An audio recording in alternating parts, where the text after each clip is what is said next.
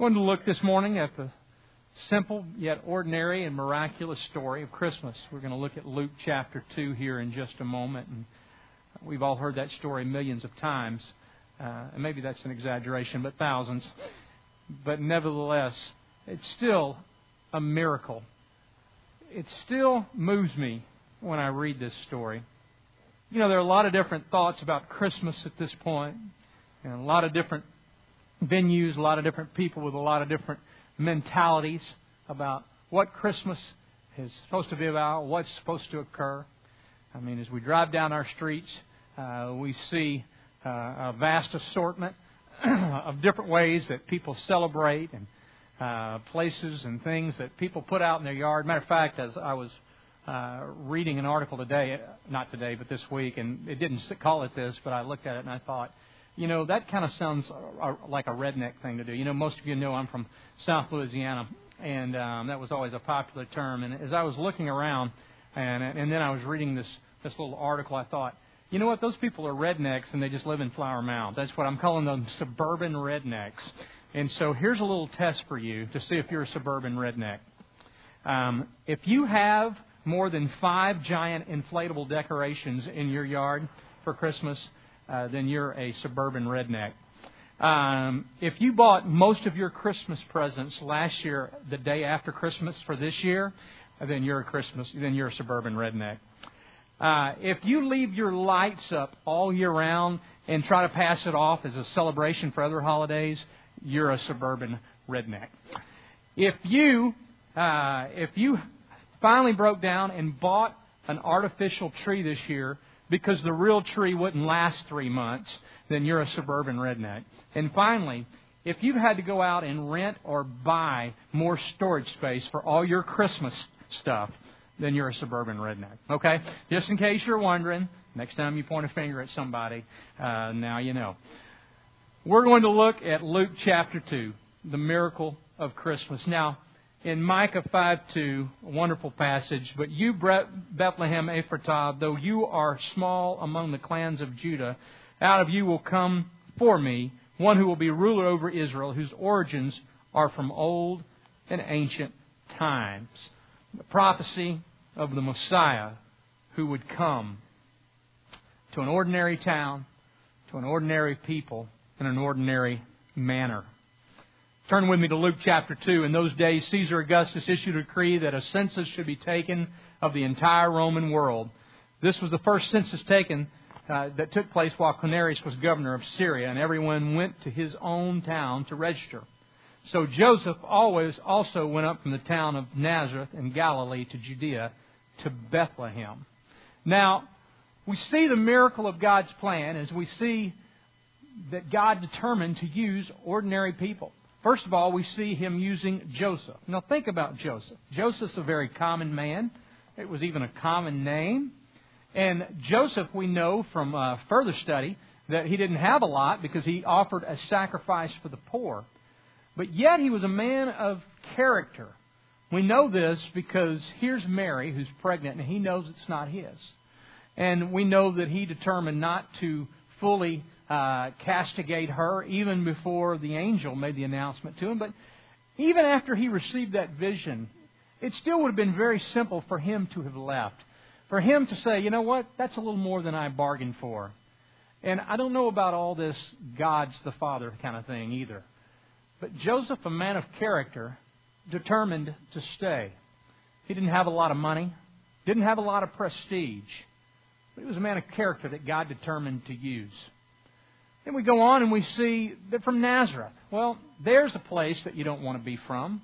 There's a city with a bad reputation. There's an area where there was a lot of hostility amongst Jews because they didn't feel like they were pure and they had made some mistakes in their history and uh, had not been faithful in some respects. And a lot of people still kind of let that be passed on. They kind of hung on to those biases and that prejudice toward that group and towards people in Nazareth. It was one of those towns that when you were from there, you didn't really want to admit it. You'd kind of say, I'm uh, from the Judea area.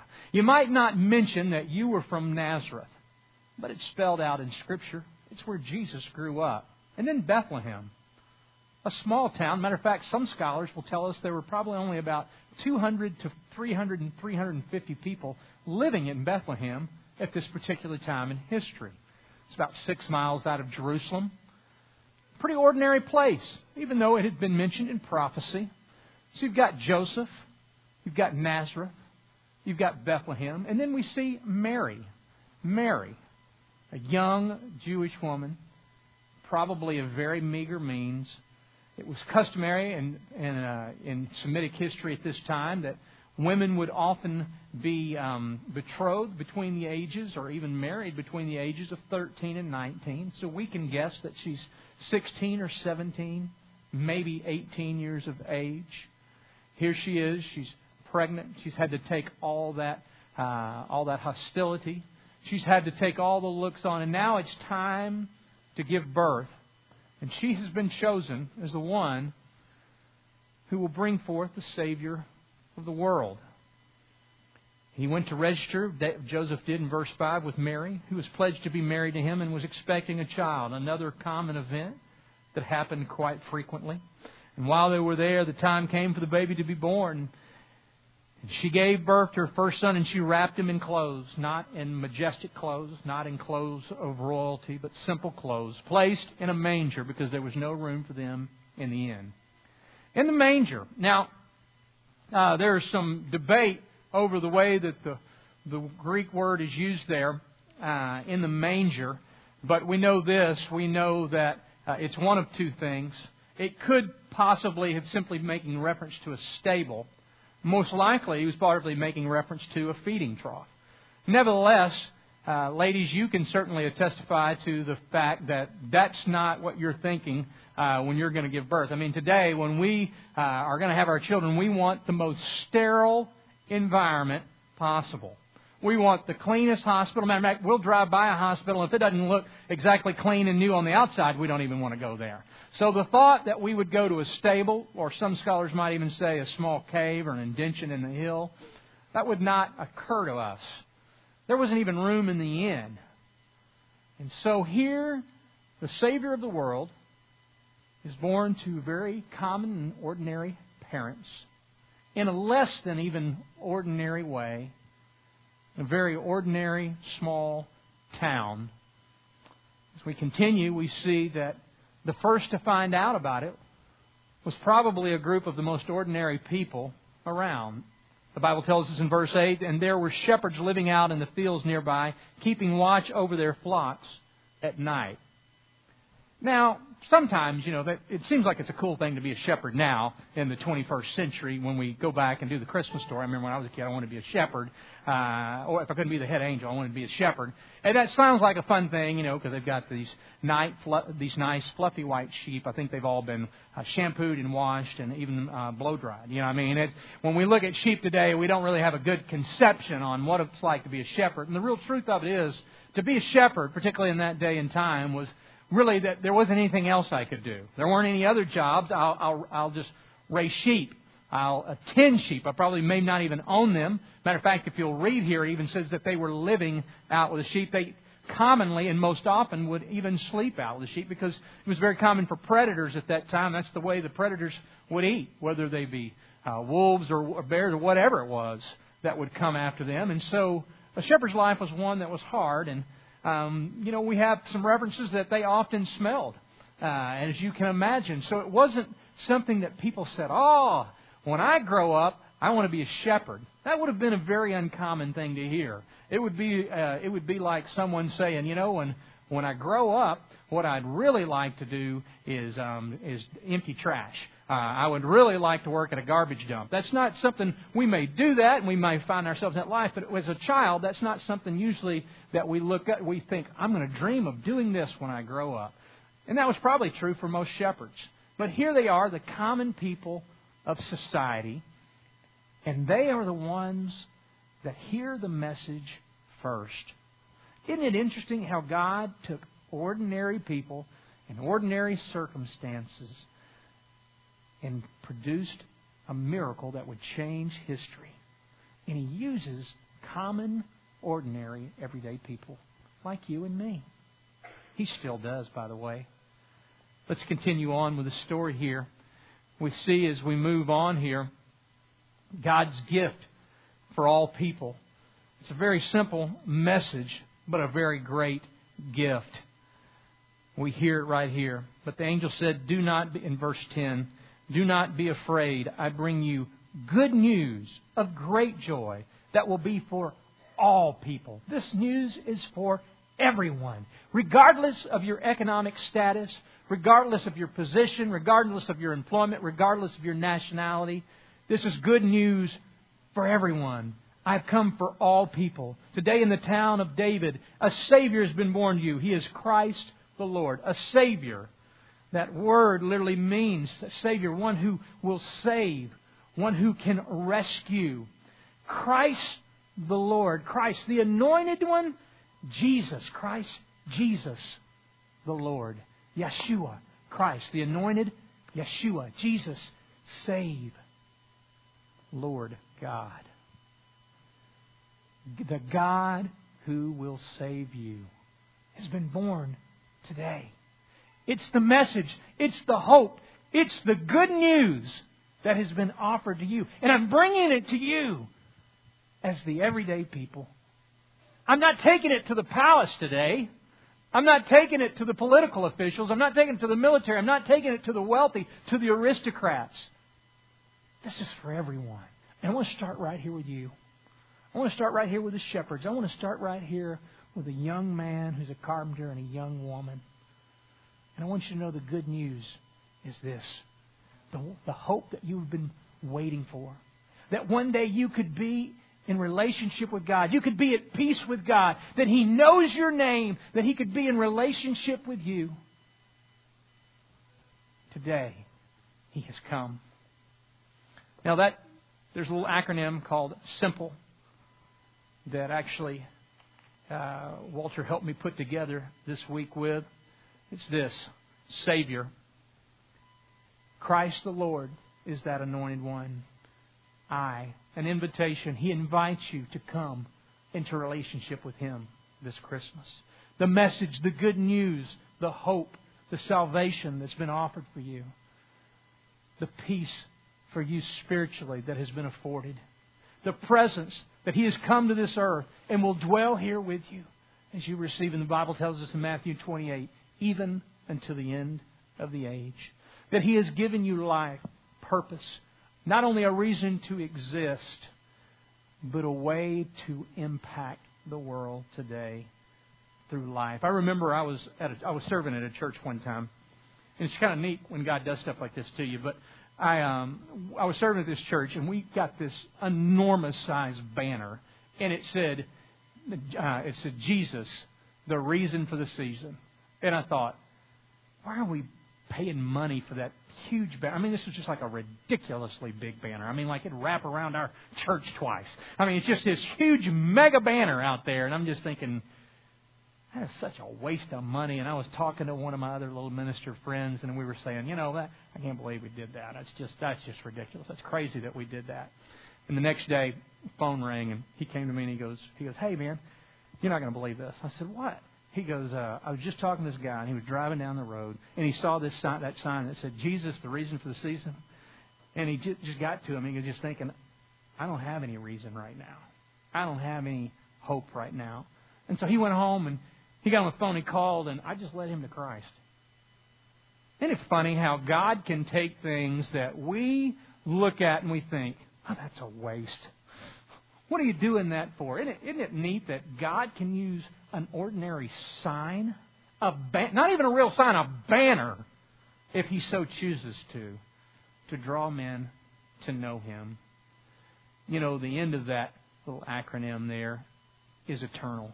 God offers eternal life to you today. Not simply life to exist, but peace and not necessarily peace of the body. He's not promised peace of the body. So many times we think of peace. Boy, I need some peace. I just need to sleep and rest. I just need peace. I need God to just take all these things away from me so I can just be at peace. I, I need peace physically. I, I, I need peace emotionally. You know what God offers? Peace of the soul. And that's different. Not that He can't bring peace, not that He won't bring peace, but you know what He promises here? Peace of the soul. You know what that is? That each of us were born with our sin nature, and we have our junk that separates us from God. And we are all born, it's almost like we've committed some horrible crimes, and we are in prison. And it's like your daughter wanting to date us, and you're just thinking, that's not going to happen. But the thing about it is, is God is coming in and He's offered forgiveness and He's cleaned the slate and made it new. That no longer are there accusations, no longer are there transgressions on my account, but I am at peace before God. When God sees me, He sees righteousness. He sees me as forgiven, as His full Son. I was at church one time and I was serving there as a youth minister.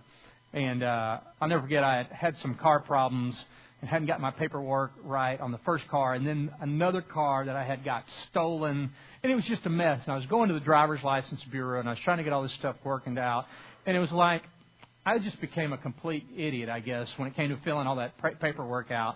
And it's like they were just, you know, I felt like they were mean to me. They didn't like me, and I was standing these long lines. I'd get to that, you know, I'd get to the line, and I'd get up there, and they'd say, "Okay, now you need to go over here and jump down, turn around, pick a bale of cotton, and then come back and fill out this form." So it just seemed like I'd go from one place to the other picking up these forms, not getting it right. So finally, I just I just quit. I just left. I was just thinking, I don't know what I'm going to do, you know. And I only had like a few more days, and I had to get all this turned over for insurance purposes, trying to get it all sorted out.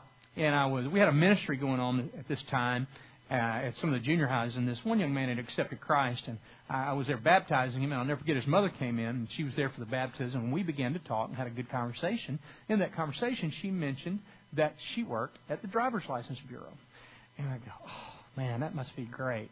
I didn't know what to say. I, I said, oh, that must be great. And she goes, well, you know what? If I can ever help you, let me know. I go, well, it just so happens that you can't help me because I can't figure it out. I know I'm getting my master's degree and I can't fill these forms out right. I can't get the right forms. I don't know what the problem is. She goes, well, I'll tell you what, come on my lunch break and I'll just take care of it for you. So I'll never forget. I walk in there, and it looks like Dillard's on Christmas Eve. I mean, there's a line out the door, you know, and everybody's there with the paper, and everybody's in a great mood. I'll never forget how wonderful it was. I walked past all these people. I'm sure they were mad. And I walked over this this this uh, you know those glass windows that's closed, and she opened it up. She goes, "Those aren't the right papers." Which that didn't surprise me. She goes, "Here, let me pull these out." She goes and gets them for me. She goes, "I tell you what, I just want you to sign right here and give me a check for this amount, and I'm going to take care of all this for you." And um, and I thought she was an angel. And um, and you know why that happened? It wasn't because I was good or because I had a title or I had money or anything else. It was because of my relationship with her son. You see, that's where peace of the soul comes from. It's because of our relationship with Jesus Christ that God fully accepts us. That we've accepted the good news, the hope of Christmas, that by grace we are saved through faith because of what Christ Jesus the Lord has done for us. Have you received that gift this morning? If you haven't, I want to invite you to receive the peace of the soul peace that no longer are you trying to do it on your own. You're trying to get good enough. Or you're trying to get your deeds up. You're trying to clean yourself up so you can be good enough so God will accept you. No, the peace that God offers is not that you will become good enough, but that He is good enough and has already received you. Now, maybe you're a believer here this morning and the hope of joy, the miracle of Christmas, it's not resonating. I want to give you four things to consider. Number one, have you surrendered? Kind of pick it back up and start over again and kind of start through that process again. You've not really surrendered your life. You're saying, God, I'm going to do it, and then I'll get you to help when I need you. I'm going to kind of do life my own. I'm going to kind of make it happen here. I want to invite you to surrender. Number two, I want to encourage you not to get focused in on current circumstances. Here's what Satan wants you to do. He wants you to, to begin to think about whatever is wrong right now, and he wants you to just multiply that and start to live in the fear of the future, of the way it's going to be and how bad it could possibly be, and start to live right there. That's what Jesus was talking about in John 10:10 10, when he said, "Satan comes to kill, steal, and destroy." He wants to steal your joy. He wants to kill your spirit and get you fixated. But here's what Jesus wants you to do. He wants you to recognize the blessings that you have received and start to focus on those blessings. Start to give thanks. Do you realize that's the purpose for what which we were created is to bring glory to God? And so we are most glorifying to him and we are most accomplishing our purpose when we are bringing him glory, when we are being thankful and when we are blessing others. Let me ask you this. This is the week of Christmas. Who have you blessed this week? Who have you prayed for this week? Who have you shared a word of hope? Who have you shared the good news? Not out of guilt, not out of fear, but you know what? Here's some hope I want to extend to you. Here's some good news I want to give to you. That Christ Jesus doesn't care what's been happening in your life. Doesn't matter where you've been or where you've come from. But here's the hope. Here's the joy that you are accepted and forgiven once you transfer your trust to what He has done. It's because of your relationship with the Son. Have you received Christ Jesus, the joy, the purpose of Christmas? If not, I want to invite you to do so.